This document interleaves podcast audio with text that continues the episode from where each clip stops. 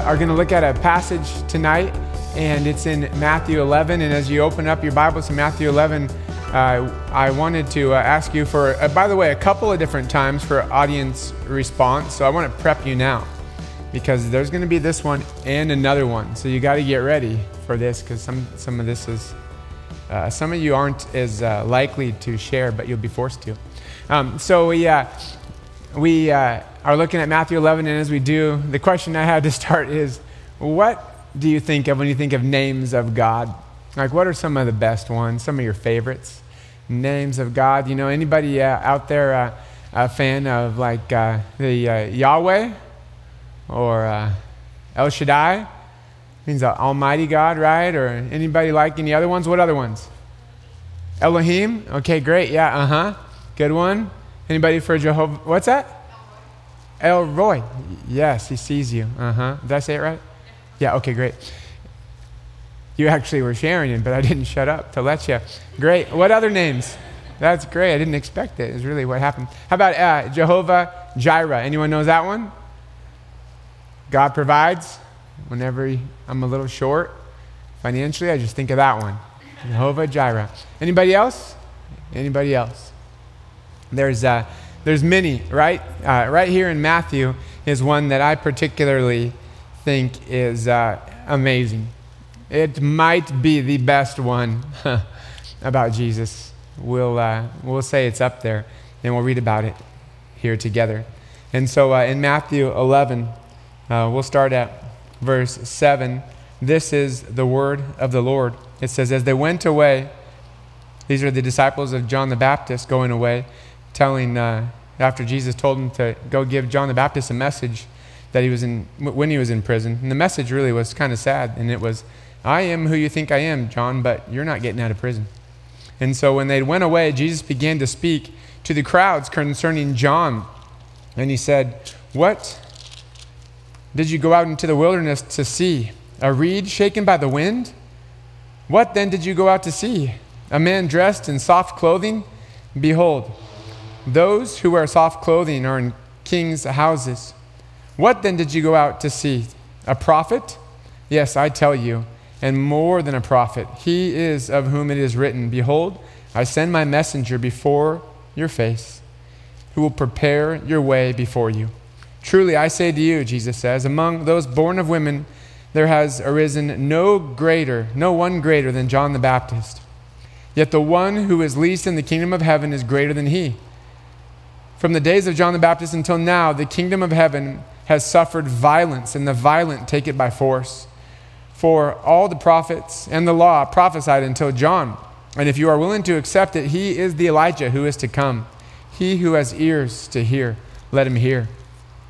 But what to what shall I compare this generation?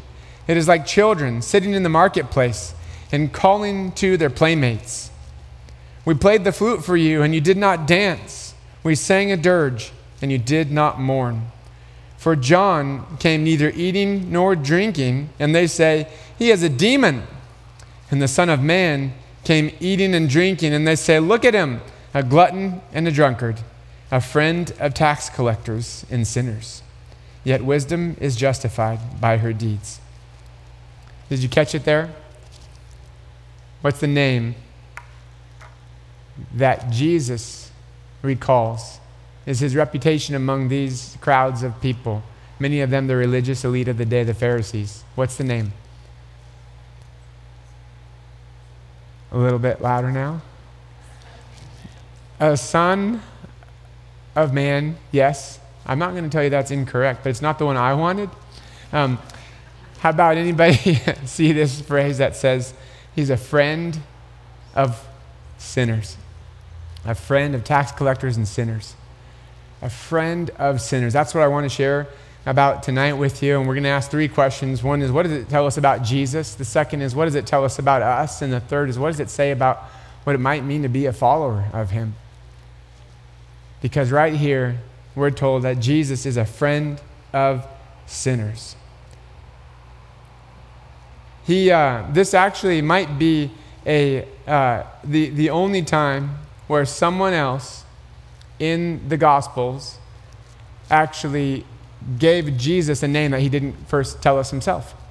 Maybe the only other one you could get close to if you want to uh, go down that road. I mean, you can argue with me, but uh, no. Yeah, the, the only one I was thinking of is maybe Peter, when Jesus says, And who, how about you, Peter? Who do you say that I am? And he said, You're the Christ, the Son of God.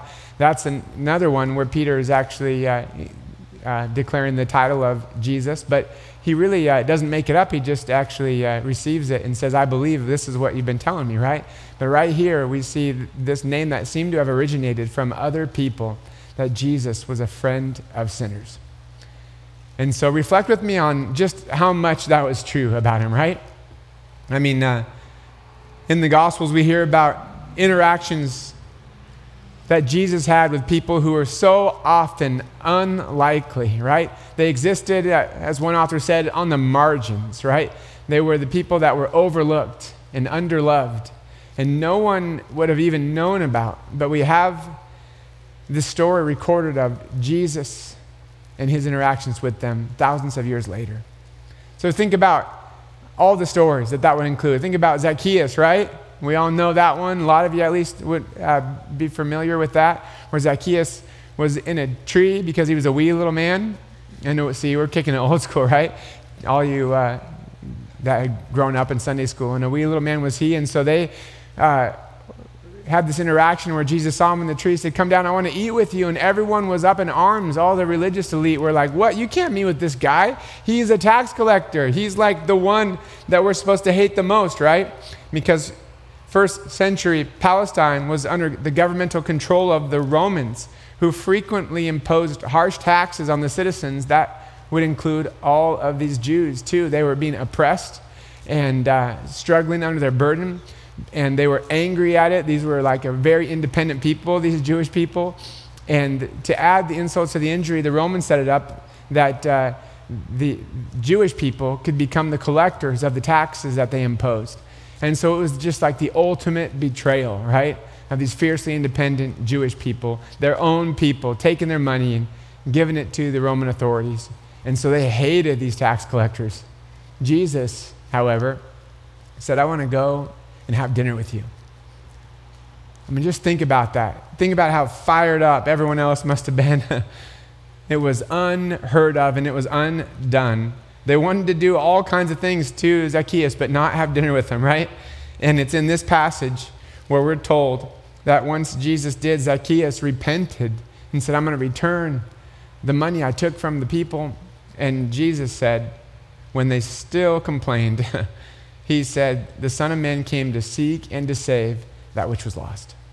Such a beautiful verse, right? We might remember, but it's in the context of Jesus being a friend of sinners when no one else would. Or how about the time in Luke 7 when a sinful woman anoints Jesus with expensive ointment and, and he wipes Jesus' feet with her tears and the hair of her head. And when Jesus is corrected by the religious people around him for letting this woman waste perfume on him, Jesus reminds Simon Peter that those who are forgiven love much. And he forgives the woman and her sin. And he says, Your faith has saved you. Go in peace. I mean, picture what it would have been like, friends, to see this. To see Jesus just like ruffle everyone's feathers, right? and really get under the skin of these people that had all kinds of rules set up, and Jesus just breaks them all because he was a friend of sinners. And then we hear about Jesus, you know, in his teaching, he tells a parable of the lost coin, of the lost sheep, of the lost son. And the whole point of that story, right, is, is what Jesus summarizes. He says that all of heaven rejoice when one sinner comes to repentance. Or how about the woman caught in adultery in John chapter 8, right? Where this woman all we know is that she is drugged before Jesus by these religious Pharisees. And these dudes, uh, I, we don't even know. Did the woman commit the adultery? We just know she was accused. And what I could tell you is that this story tells us enough to know that this woman was embarrassed more than she probably ever had been, right? And he, they drag her before Jesus and they try to trap him and they say, What should we do, Jesus? The law says stone her. And uh, if you know the story, Jesus, Mike drops and says, Whoever's without sin, throw the first stone. And everyone starts to walk away. The oldest first, the youngest come after. And Jesus turns to the woman. He says, Go and sin no more. He didn't condemn her, right, for all the things. He didn't talk about how she uh, was dirty or how she needed to do whatever, right? He was a friend of sinners. How about Mary Magdalene? We don't know a ton about her, but we know she was one of these key followers of Jesus. But she shows up on the scene in Luke 8 uh, when uh, she has seven demons that are cast out of her.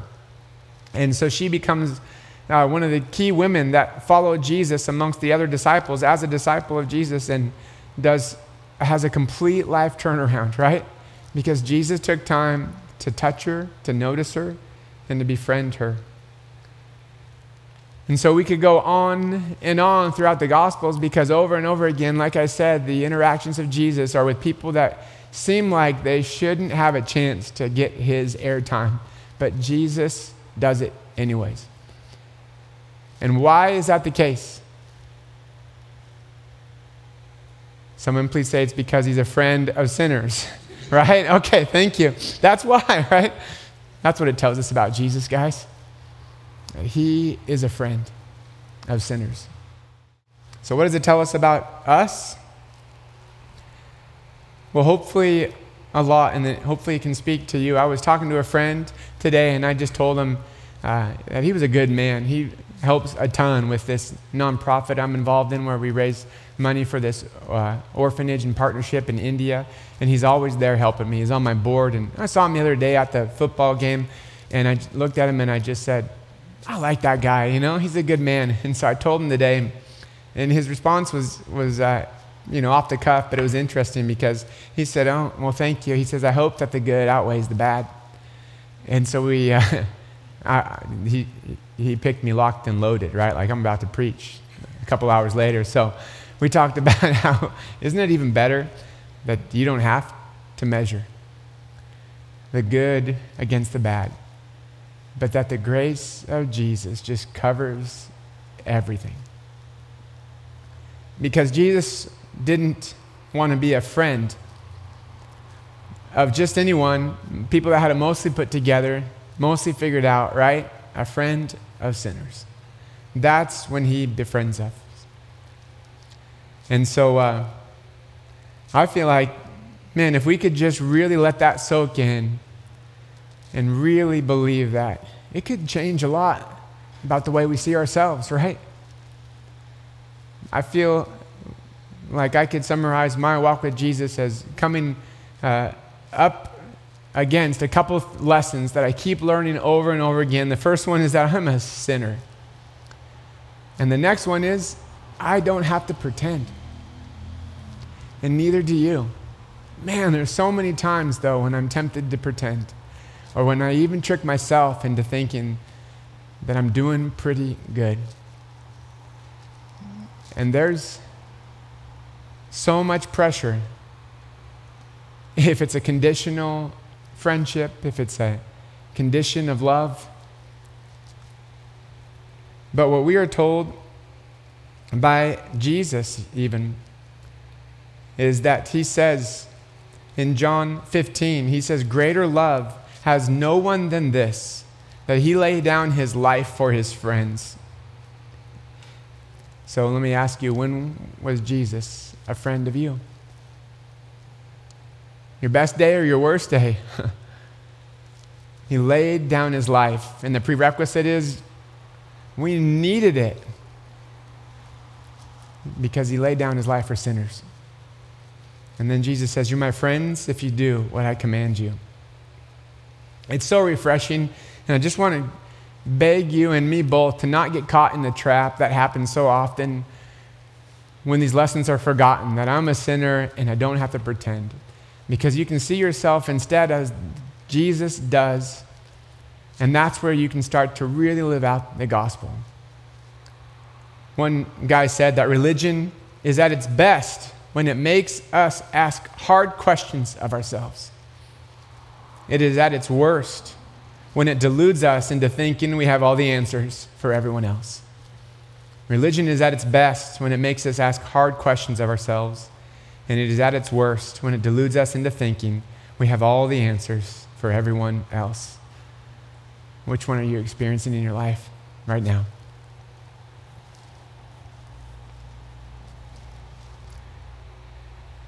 Jesus calls you friend. And then, lastly, uh, what does it, this tell us about the kind of follower that we can be?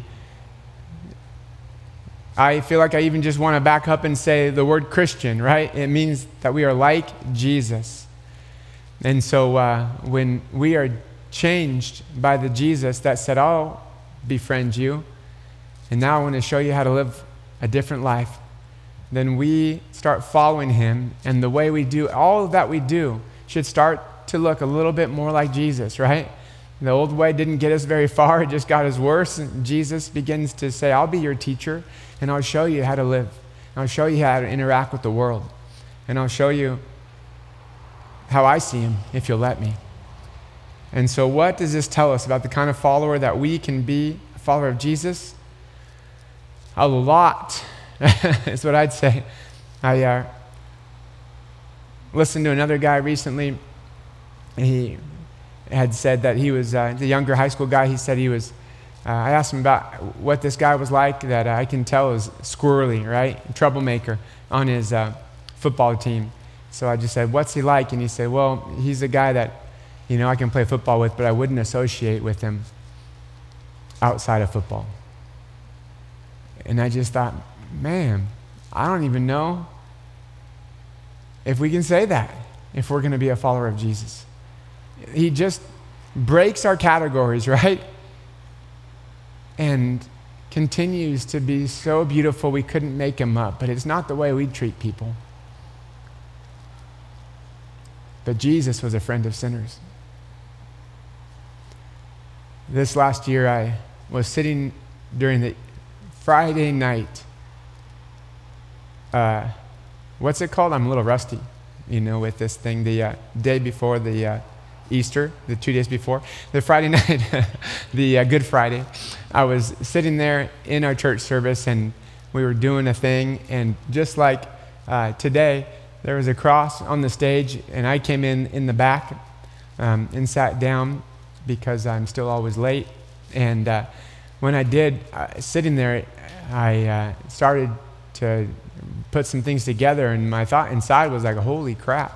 Because right in front of me was a lady who's uh, in the eight years that I've been in Sisters, came to church alone. And it's because that her husband did the worst things you could imagine. The worst things to his kid. And I had a couple of those other kids in my youth ministry, and I um, got uh, to really connect with one of them and just watch this broken family. And I, I found myself thinking things like, I lived in Salem where there was so many more people. Why is this like the worst example of a broken, just utterly destroyed family that I can ever imagine? And it happened in the tiny town of Sisters. And this uh, guy did unspeakable things to his kid, and his kid ended up having to testify against him, at, according to the uh, direction of the different authorities involved. And the kid decided he'd rather kill himself than do it. And so we've watched this broken family, and broken is an absolute understatement, right? And so I'd never seen the lady with uh, her husband because he's been in a federal prison for a mandatory sentence of 12 plus years. He missed all of his kids that were still alive through middle school and high school and even college. And he was sitting right in front of me. And so, what would you do? That's what I had to decide really quickly because the service wasn't going to last forever, right? And uh, I was not even sure what I'd do. And the service got over, and he uh, and his wife turned around and he can't even introduce himself to my kids. Yeah. But I introduced myself, and I said, This is my family. And I shook his hand. And in my mind, I was still just as much thinking, I don't even want to touch this guy. But then I just had this moment, like when I was shaking his hand, where his face got like screen pan to his face got blurry, and behind him was the cross. And I just had this moment, right, that, man, it blew up my categories of comfort as a Christian. And I'm still trying to come to grips with that incredible truth that Jesus is a friend of sinners. If you need a friend, he's here to be yours. But the catch is that he wants us to befriend others too. And so, as we close and pray, if you could just take an inventory of your own heart tonight. How might God be speaking to you through what His Word has taught? What might you want to remember and maybe even do because of what you heard? Maybe there's someone that you have avoided and resisted, and maybe this could be a time where you make a friend. Jesus, help us to be followers of you that actually make you uh, seen as beautiful and not ugly. Let us be doers of the word, not just hearers. Thank you, Jesus, that we have this reminder as we take communion now of what you went through so that you could not just tell us you were friend, but you proved it with your life.